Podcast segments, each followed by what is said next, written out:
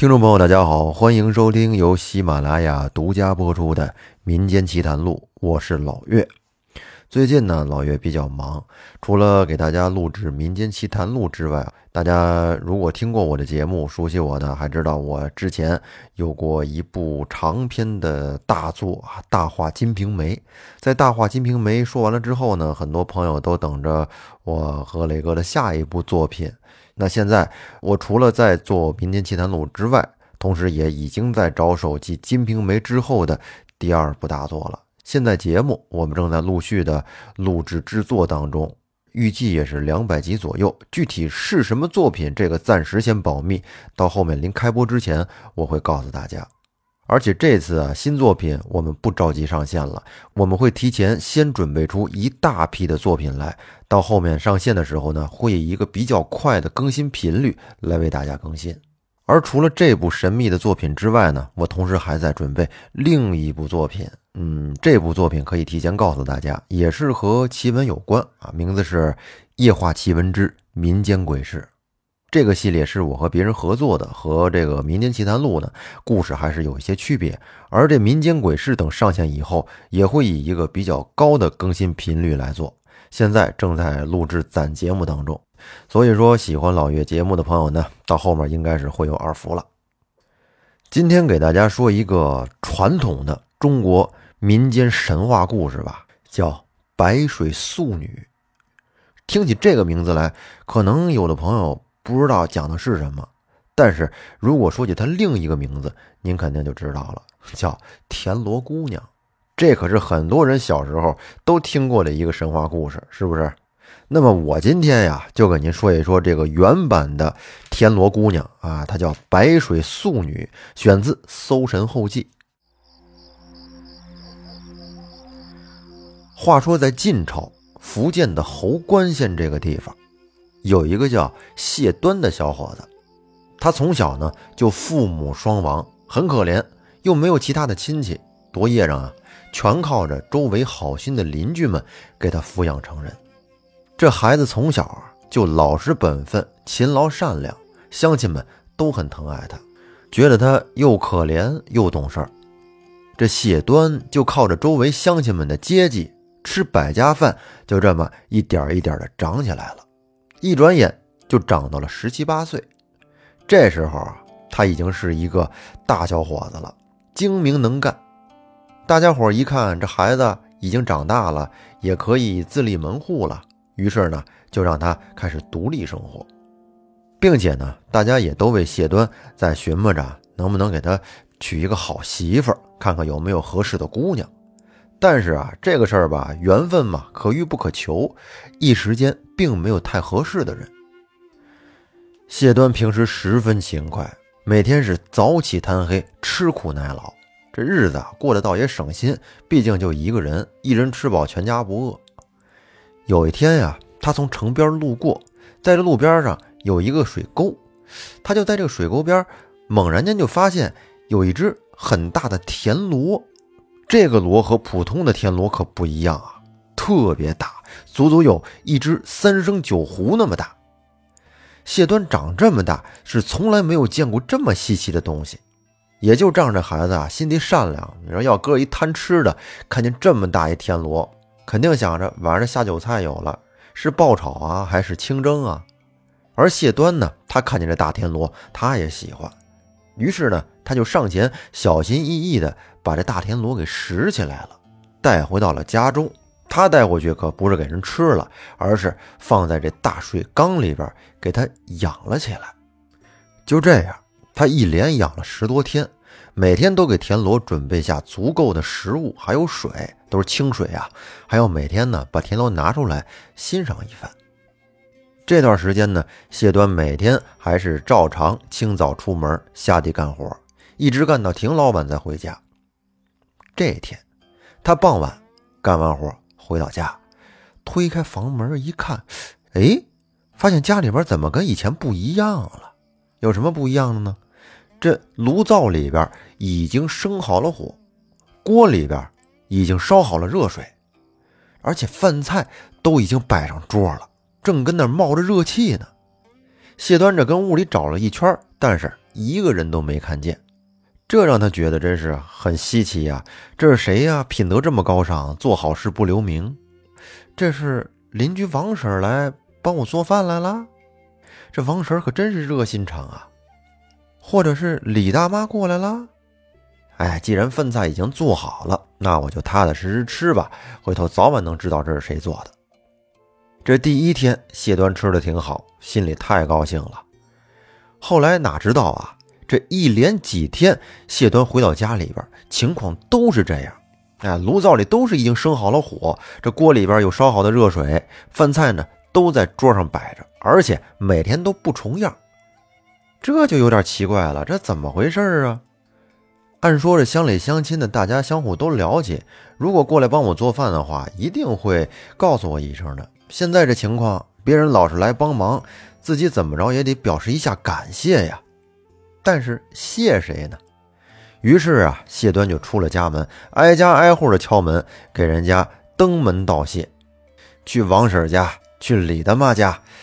可是让他没想到的是，邻居们都说这事儿我们不知道啊。不是我们做的，哎呦，小谢呀，你可别这么谢我们啊！我们是无功不受禄，你要不再去别人家问问。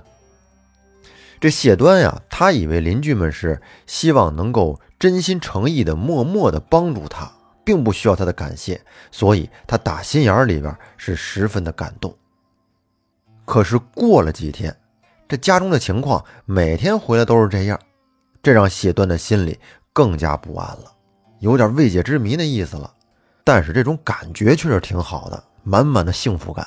除了不知道谁干的，他再向邻居们打听，希望有谁能告诉他这位好心人到底是谁，自己好去登门道谢。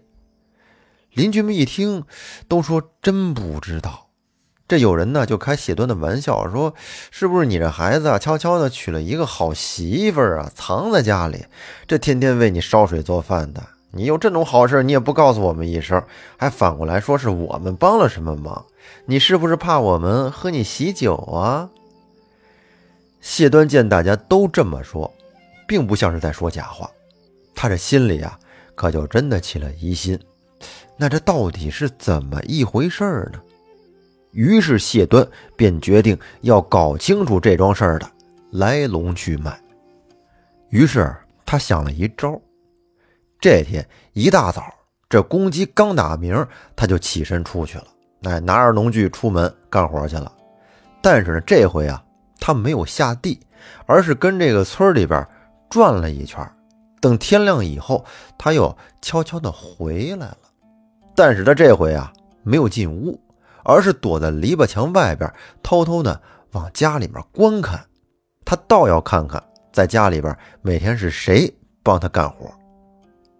他瞅了没一会儿，只听见院里有一阵水声响动，急忙朝水响处望去，只见从他院里的那个大水缸里边，竟然水灵灵的走出来一个年轻貌美的姑娘。这个姑娘长得非常漂亮。她从水缸里迈出来以后，是径直的走到了厨房灶边，便开始烧火热水，准备做饭。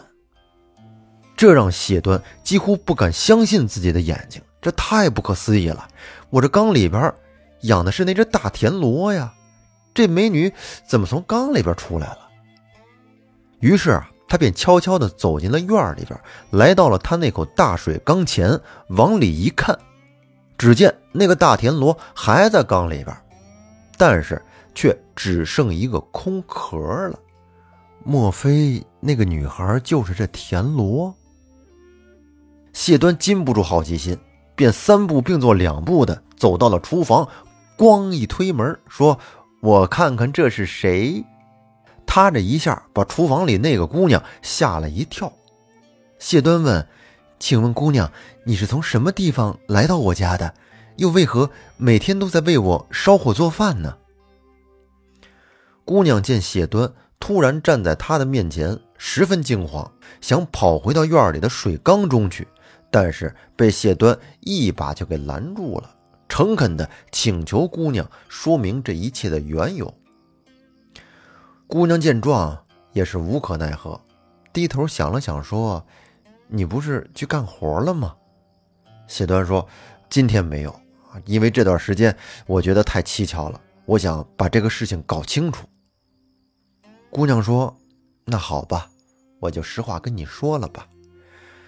我乃是天上银河中的白水素女，因为天帝见你从小就孤苦伶仃，却一直安分守己、勤劳善良，天帝很是喜欢爱怜你，所以呢。”便派我来帮助你烧火做饭，并要让你在十年之内不仅富裕起来，而且还要娶上媳妇儿，过上幸福美满的生活。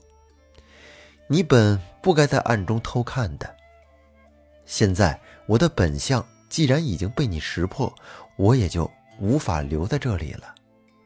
不过，我离开后，只要你仍然勤勤恳恳的。耕作田地、打鱼砍柴，你的生活也会慢慢好起来的。还有，我把这个田螺壳给你留下，你可以用它来存储粮食，这里面会有取之不尽的粮食，它会使你永远都不会缺粮。谢端听到这儿，心里边很不是滋味，既感动又惊奇又懊悔。感动的是这个女孩。真是太好了，每天来默默的照顾自己。